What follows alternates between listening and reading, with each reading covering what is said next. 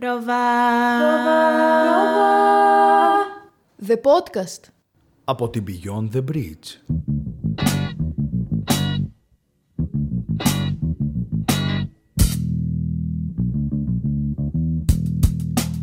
Αγαπητοί φίλοι και φίλες, μάνα, πατέρα και αδερφή, είμαι ο Παναγιώτης και σας καλωσορι... Τι θέλω ρε, ό,τι θέλω κάνω. Ό,τι θέλω κάνω. Φύγε από εδώ ρε, εγώ θα Εγώ θα πω ρε. Συγγνώμη γι' αυτό. Ο Παναγιώτης θα μπορεί να είναι μαζί μας. Αγαπητοί φίλοι και φίλες, μάνα, πατέρα και αδερφή, είμαι ο Χριστόφορος και σας καλωσορίζω στο πέμπτο επεισόδιο του Πρόβα The Podcast. Ου! Για πάμε λιγάκι ένας ένας, με τη σειρά παρακαλώ στοιχηθείτε, με σειρά ομορφιάς, Ελένη. λοιπόν, μαζί μου έχω στο πέμπτο επεισόδιο την αγαπητή, Ελένη. Την αγαπητή, Ειρήνη. την αξιαγάπητη, Ιωάννα. τον φίλο Παναγιώτη. Μιχάλης, χωρίς εισαγωγή.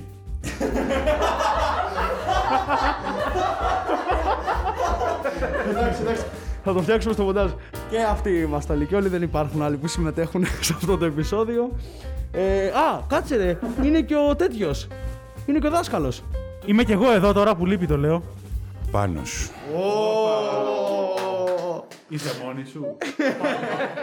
Πρωτού προχωρήσουμε όμως, θα ήθελα να αναφέρουμε ότι όποιος μας ακούει τώρα να σηκωθεί από καναπέδες, τραπέζια, καρέκλες μπαμπού και να πάει να χτυπήσει μια εγγραφή στο κανάλι μας στο YouTube, Πρόβα The Podcast, ένα like στα βίντεό μας και άμα γουστέρνει να κάνει και κανένα comment, ούτως ώστε να υπάρχει αυτή η ζητούμενη αλληλεπίδραση με το κοινό για να γινόμαστε καλύτεροι. Και το καμπανάκι, ε. Α, σωστό, σωστό. Και το καμπανάκι. Α, ε, και μην ξεχάσουμε και στο Spotify, έτσι.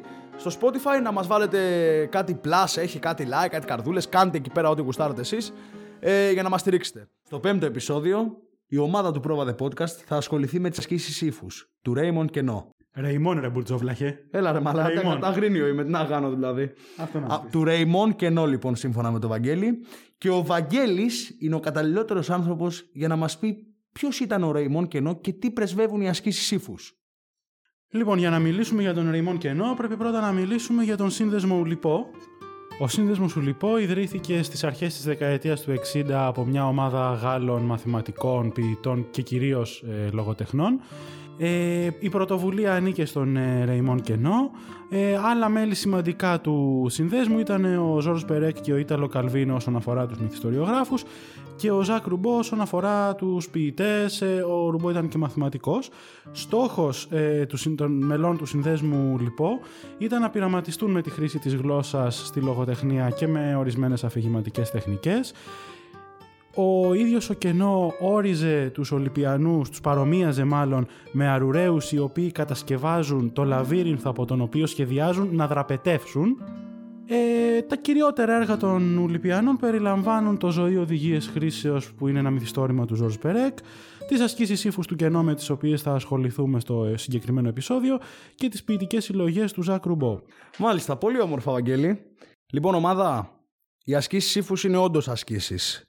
Κάθε ένας από εσάς αναλαμβάνει να εκφράσει ένα συγκεκριμένο ύφος, να εκφράσει μια συγκεκριμένη στάση ανθρώπου και πρέπει να την αποδώσετε όσο καλύτερα μπορείτε. Το σημείωμα γράφεται από έναν συγγραφέα, ο οποίος βρίσκεται σε ένα λεωφορείο. Κατόπιν, μόλις πηγαίνει σπίτι του, προσπαθεί να αποδώσει το περιστατικό που εξελίχθηκε μπροστά του και κατέγραψε με διάφορα ύφη. Αυτά τα ύφη καλούμαστε να αποδώσουμε κι εμείς. Ο καθένας από εσάς αναλαμβάνει ένα ξεχωριστό ύφος και θα δώσει το καλύτερο του εαυτό, ούτως ώστε να το αποδώσει. Διαβάζω το σημείωμα, παιδιά. Σε ένα λεωφορείο της γραμμής S, συνοστισμός. Ένας τύπος γύρω στα 26, καπέλο μαλακό, με μια πλεξούδα στη θέση της κορδέλας. Πολύ μακρύς λαιμός, σαν να τον είχαν τραβήξει. Κόσμος κατεβαίνει. Ο περιού, ο λόγος, αρπάζεται με έναν διπλανό του. Τον κατηγορεί πως τον σπρώχνει κάθε φορά που κάποιος θέλει να περάσει. Τόνος κλαψιάρικος με κακές διαθέσεις. Καθώς βλέπει να ελευθερώνεται ένα κάθισμα, τρέχει και κάθεται. Δύο ώρες αργότερα τον ξαναβλέπω στην Cour de Rome μπροστά στο σταθμό Σεν Λαζάρ. Είναι μαζί με έναν φίλο του που του λέει: Πρέπει να ράψεις άλλο ένα κουμπί στο παλτό σου. Του δείχνει στο πέτο πού και γιατί. Να σημειωθεί επίσης ότι η μετάφραση είναι του Αχηλέα Κυριακίδη. Αυτό είναι λοιπόν το σημείωμα. Δώσε το καλύτερο σε αυτό. Πάμε να καταπλήξουμε τα πλήθη.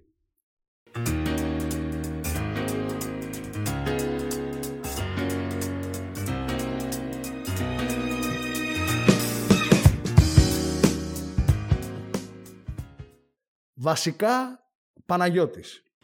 Βασικά, έφτασε στο λεωφορείο. Βασικά, ανέβηκα. Βασικά, είδα ένα τύπο που μου τράβηξε το βλέμμα. Βασικά, είδα το μακρύ του λαιμό και είδα το κορδόνι που είχε γύρω από το καπέλο του. Βασικά, άρχισε να τσακώνεται με το διπλανό του που του πάταγε τα πόδια. Βασικά, πήγε ύστερα να καθίσει. Βασικά, τον ξαναείδα αργότερα στην Cour de Rome. Βασικά, ήταν με ένα φίλο του. Βασικά, ο φίλος του του έλεγε πρέπει να ράψεις άλλο να κουμπί στο παλτό σου. Βασικά. Ιταλισμοί, Ελένη. Κοντά στο Μετζόρνο ήρθε το λεωφοριέτο. Αβάντι είπα μέσα μου και με ένα σάλτο ήμουνα τροβάντο στον κρίσο μαρσιπιέτο του. Εκεί είδα ένα τζόβενο σαν αρλεκίνου. Λούκροζα κατσαβίδι και πάνω στην τέστα του φορούσε ένα καπέλο με γρανιτούρα μια τρέσα. Ξαφνικαμέντε τα έβαλε με τον βιτσίνο του. Ένα σενιόρε το όλο φινέτσα. Γιατί λέει του πατούσε τα ποδαρίνια του. Καπάτσος όμως καθώς ήτανε, μόλις είδε ένα καθισματίνο λίμπερο, πήγε πρέστο να ριποζάρει το καβάλο του. Ντόπο δύο ωρίνες τον ξαναείδα τον κανάγια. Ήταν στην πιάτσα Σαν το Λάζαρο, κομπανία με ένα μίγκο του Τάλε Ακουάλε, που του έδινε κονσίλες για να μπουτώνει στο παλτό του. Φινάλε. Μάγκικο, Βαγγέλης. Νταν μεσημέρι καβαλάω το S. Σκάω τα λεφτά ως είναι φυσικών και προχωράω στα παραμέσα. Να σου πουλέσει ο δικός σου, ένας φιόγκος με ένα σβέρκο σαν τηλεσκόπιο και ένας σπάγκο στην καβελαδούρα. Εγώ το κόβω το παιδί να πούμε γιατί έχει χάσει. Όταν όλος ευνηδίω γυρνά στον παραδίπλα και του τη βγαίνει ούτω πώς. Λίγη προσοχή δε βλάφτη, πάτα και λίγο λεωφορείο, πώς μου ξηγέσαι έτσι, κοντεύεις να μου δώσεις τα νύχια μου στο χέρι και ούτω καθεξής. Πάνω που αδειάζει όμως μια θέση, γίνεται μπουχός και μην τον είδατε. Διερθών αργότερα τη Κούρντερομ, τον ξαναπέρνει ο φθαλμός μου να έχει πιάσει λακριντή με έναν άλλο φιόγκο, σουλούπι τάλε κουάλε. Και τι γυρνάει ο δικός σου και του λέει, να ράψει κι άλλο ένα κουμπί αμαλάχη στον παρτεσού του. Αμερικανισμοί, Ιωάννα. Ένα ντέι γύρω στο νούνι, πάνω σε ένα μπούσι που μας πήγαινε στο Σαν Μπερέι, λουκάρω ένα junior σαν κλόουν. Το νέκι του ήταν 10 ίντσες και στο χάτι του αντί για ριμπόν είχε ένα στρίγκο. Στα ξαφνικέισιον, ο Τζούνιορ έγινε φουντούκια και ακουζάριζε με έναν τζέντλεμαν που του πάταγε τα φούτια. Πριν όμως ο άλλος του δώσει κάνα σουτ και τον βγάλει BLR, διάλεξε ένα άδειο τσέρι σε ένα κόρνερ και βγήκε out. Δύο ώρες αργότερα πήρε ένα νέο σοκ. Είδα ξανά τον στάρ του σκέτς έξω από το μπαρ της Κουρντερόου. Ήταν με ένα φρέτι του ίδιου σεξ που του δίνει ο για το κολάρο της ρεντικότα του. Λιτό, Ειρήνη. Ήμασταν κάμποσοι και μας πήγαιναν στριμωγμένους. Ένας νεαρός, που δεν έδειχνε και για πολύ ξύπνιος, κουβέντιασε για λίγο με ένα κύριο που στεκόταν δίπλα του και ύστερα πήγε και κάθισε. Δύο ώρες αργότερα τον ξανασυνάντησα. Ήταν παρέα με ένα φίλο του και μιλούσαν για ρούχα. That's all, folks. Χωριάτικο ύφος η Ιωάννα. Hello, μασματάκια. Δεν είχαμε να τα χαρτάκια με τις αριθμία που παν, αλλά στου κάρανε βήκαμε που να μην έσωνε. Μόλις πατήσαν του πόδι μας, τι πατήσαν δηλαδή, που λέει ο λόγος, πιτάμεν ήμασταν. Τι ζούλεγμα ήταν αυτό γιόκαμ, τι στρεμοξίδ. Δώσαμε τα χρήματα, δόξα να έχει ο κύριος, μη μας πουν και τίποτα. Κάνα μια γεροβουλιά με τα μάτια και τι βλέπουμε μαθές. Ένα ντερεκ ή έσαν κυπάν με κάτι λεμά και ένα καπέλο βάγγελ Του καπέλ είχε τριγύρω μια πλεξούδ και του να του τσίπησε και που καθόταν γυρνάει μαθές και λέει κάτι λόγια στον κύριο που ήταν σματ και μια και δυο και πήγε και κάθισε. Τι βλέπουν τα ματάκια μας στην πόλ. Αν δεις είπα, πού τον ματάδαν τον Ντερεκ, μπροστά σε ένα μεγάλο σπίτι όπου κι εγώ δεν ξέρω τι του να. Να τους πάλι πήγαινε ερχόταν με ένα άλλο ντερεκ ίδιου boy και αν θα ρίστε του του ντερεκ του άλλου ντερεκ ίδιου boy. Του αυτό το κουμπί πρέπει να τα ράψει λίγο πιο πάνω σε χαρό. Σάρς. Αυτό του του ντερεκ του άλλου ντερεκ ίδιου boy. Γεωμετρικό Μιχάλης. Μέσα σε ένα ορθογώνιο παραλληλεπίπεδο που κινείται κατά μήκος μιας ευθείας γραμμής μήκους 84 χ συν s ίσον σε, ένα ανθρωποειδές α φέρον ένα σκουφοσφαιρικού σχήματος περιτριγυρισμένο από δύο ημιτονοειδή στην κορυφή ενός κυλίνδρου ύψους λάμδα μεγαλύτερο του νη, εφάπτεται σε ένα σημείο με ένα εχθρικό ανθρωποειδές β. Να αποδειχθεί ότι αυτό το σημείο επαφής είναι σημείο αναστροφής. Αν υποτεθεί ότι το ανθρωποειδές α συνιστά ένα ομόλογο του ανθρωποειδές γ, τότε το σημείο επαφής είναι ένας δίσκος ακτίνας ρ μικρότερο του λάμδα. Να ευρεθεί το ύψος y αυτού του σημείου επαφής ως προς τον κάθετο άξονα του ανθρωποειδούς α. Έκπληκτο, Ελένη. Τι στριμωγμένοι που ήμασταν σε εκείνη την πλατφόρμα του λεωφορείου. Και τι γελίος και ανόητος που έδειχνε εκείνος ο νεαρός. Και τι θα ρείτε πως έκανε. Ούτε λίγο ούτε πολύ τα έβαλε με τον ταλέπορο τον διπλανό του. Και ο λόγος; Ισχυρίστηκε αυτός ο λιμοκοντόρος πως το ανθρωπάκι δίπλα του τον έσπροχνε. Σαν να μην έφτανε αυτό, μόλις είδε μια θέση ελεύθερη, όρμησε να την πιάσει, αντί να την παραχωρήσει σε μια κυρία. Δύο ώρες αργότερα, μαντέψτε ποιον συνάντησα μπροστά από το σταθμό του Σεν Λοράζ. Τον ίδιο το λιμοκοντόρο, να παίρνει συμβουλές για τον τίσιμό του από κάποιον φίλο του. Απίστευτο. Τουριστικό η ειρήνη. Μια μέρα, γύρω στο μεσημέρι, πάνω στο λεωφορείο της γραμμής S, πρόσεξαν έναν άνθρωπο με πολύ μακρύ λαιμό που φορούσε ένα μαλακό καπέλο. Στο καπέλο του είχε ένα πλεχτό κορδόνι αντί για κορδέλα. Ο άνθρωπος αυτός τα βάλε ξαφνικά με τον διπλανό του, κατηγορώντας τον πως επίτηδες του πατούσε τα πόδια κάθε φορά που οι επιβάτε κατέβαιναν ή ανέβαιναν. Ουέ και αλίμονο αν δεν εκατέλειπε εγκαίρω στη συζήτηση για να ρεχτεί σε μια θέση που άδειασε.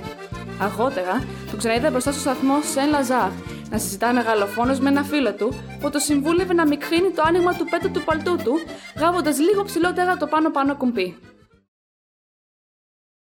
Ανήμπορο, ο Πάνος.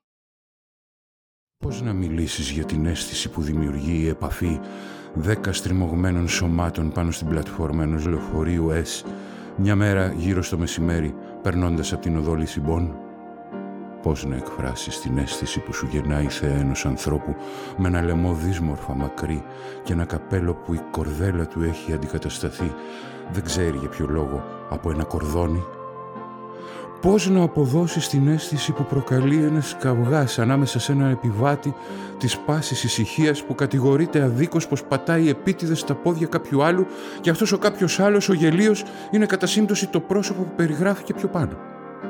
Πώς να μεταφέρεις την αίσθηση που προξενεί η φυγή αυτού του τελευταίου όταν καλύπτει τη λιποψυχία του κάτω από την πρόφαση του να μην πάει χαμένη μια άδεια θέση; Τέλος, πώς να διατυπώσει την αίσθηση που αναδύεται από την επανεμφάνιση αυτού του κυρίου μπροστά στο σταθμό Σεν Λαζάρ δύο ώρες αργότερα συντροφιά με έναν κομψό φίλο του που του συνιστά ορισμένες ενδυματολογικές βελτιώσεις. Ναούμ ο Παναγιώτης. Εγώ Ναούμ, ξέρετε τι λέω. Πως να έχεις πλάι σου κάποιον να σε ξενυχιάζει κάθε τρεις και λίγο, σου τη δίνει αδελφάκι μου. Να διαμαρτυρηθείς, δεν λέω, αλλά να πάει να κάτσεις ύστερα με την ουρά στα σκέλια, εγώ Ναούμ αυτό δεν το πιάνω. Εγώ Ναούμ, το είδα αυτό με τα ματάκια μου τις προάλλες, στην πλατφόρμα ενός λεωφορείου. Εγώ Ναούμ, το έλεγα ο λαιμός εκείνου του νεαρού, του πέφτε κομματάκι μακρύς. Άσε που εκείνη η πλεξούδα που είχε γύρω στο καπέλο ήταν για γέλια Ναούμ. Εγώ Ναούμ δεν θα κόταγα να βγω στην πιάτσα με τέτοιο καπέλο. Όπως όμως σας το είπα Ναούμ, μόλις τα έβαλε με το διπλανό του που του πάταγε τα πόδια, ο τύπος πήγε να καθίσει Ναούμ. Εγώ Ναούμ, αυτού που θα μου πάταγε τα πόδια, θα του είχα τραβήξει μια σφαλιάρα Ναούμ. Εγώ Ναούμ ένα θα σας πω. Έχει η ζωή γυρίσματα. Βουνό με βουνό δεν σβήγει Ναούμ. Δύο ώρες αργότερα το ξαναβλέπω Ναούμ. Εγώ Ναούμ τον είδα έξω από το σταθμό Ναούμ, συντροφιά με ένα φίλο του Ναούμ. Ίδια κοψιά Ναούμ που του έλεγε Εγώ Ναούμ τα άκουσα καθαρά. Πρέπει λίγο να ανεβάσεις αυτό το κουμπί. Εγώ Ναούμ είδα καλά τι ήθελε να πει. Του δείχνε Ναούμ το πάνω πάνω κουμπί. Φτωχό Βαγγέλης. Που λες, στήθηκα στη στάση ως που στάθηκε το λεωφορείο. Μπαίνει ένας με ένα μακρύ τέτοιο και ένα πράγμα στο κεφάλι με ένα μαραφέτη. Οπωσδήποτε του μπήκε του διπλανού του γιατί πήγε να του βγει από δίπλα. Μετά του μπήκε να πάει να κάτσει σε ένα από αυτά τα πώς τα λένε. πιο ύστερα, μπροστά στο σταθμό Σεν και εγώ δεν ξέρω τι, ένας φίλος του του έλεγε του τύπου να ράψεις, λέει, του έλεγε λίγο πιο πάνω ετούτο σου. Αυτά. 15 σύλλαβο ο Μιχάλης. Μια μέρα βρέθηκα κι εγώ στο έστω λεωφορείο και αμέσως παρατήρησα ένα νεαρό γελίο. Είχε το πιο μακρύ λαιμό που είχα δει ποτέ μου και πάνω στο κεφάλι του τι ήταν εκείνο θεέ μου; Ένα καπέλο μαλακό με ένα πλεκτό κορδόνι ολόγυρα. Στα ξαφνικά τον βλέπω να μαλώνει. Με έναν πολίτη που δείχνει αρκετά πρεσβύτερός του, λέγοντας πως τον έσπροχνε καθώς στεκόταν μπρος του. Τον κατηγόρησε άδικα πως το έκανε επίτηδες όταν κι άλλοι βιαστικοί για να γυρίσουν σπίτι ανέβαιναν στο λεωφορείο που γινόταν πίχτρα και δεν τους αποθάρρυνε του εισπράκτορα ρίχτρα. Πάνω όμως που θαρπάζοντας την κοπανάει στη ζούλα. Πάει και στρογγυλοκάθεται σε μια αδιανή θεσούλα. Γυρίζοντας αργότερα από το ίδιο δρομολόγιο, ποιον βλέπω κάτω από του σταθμού το μέγα ορολόγιο, τον ίδιο, τον κακάσχημο, παρέα με έναν άλλο, που του έλεγε το άνοιγμα του πέτου σου είναι μεγάλο. Αρχαίο ο Πάνος. Προϊούσεις ουν της εσπέρας, ο χόμιν απειών ήκαδε, και μηδέν κάλιον τούτου ποιήν έχων, οίκουον των συνεπιβενόντων πολλών τεόντων και λαλιστάτων. Εδώ κυνηγάρ παρατηρητέων μοιράκιον τι, αυχίεντε και ουδέ το τραχυλώσιμον και σκιαδιοφορέων, είναι το σκιάδιον τούτου άηθες και αμέτρος και κοσμημένων και καταγελάστος. Ούτως συν ήριζε πρόστινα κατηγορών αυτού πεπατικένε τον εαυτού κόθωνον. Εμένε το δε φρεσίνου καγαθήσιν. Λόγους ιταμούς και πάνια ανεδίμονας εξφενδονάων αυτό. Ούμεντι πρώτερον γε αμφότεροι επάυσεντο εν οργή έχοντες αλλήλους, πριν ξύμπαντες οι παροχούμενοι θυμοθέντες, βία μεν ανεμακτίδε, ειρήνην επέβαλον αυτής.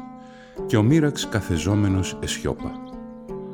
Της δαυτής εσπέρας, ου πολλό ύστερον τούτον, εόρακα των μοιρακίσκων εν μέση αγορά εστάμενων, γελώντετε και φωνασκούντα μετά των λοιπόν αγορέων.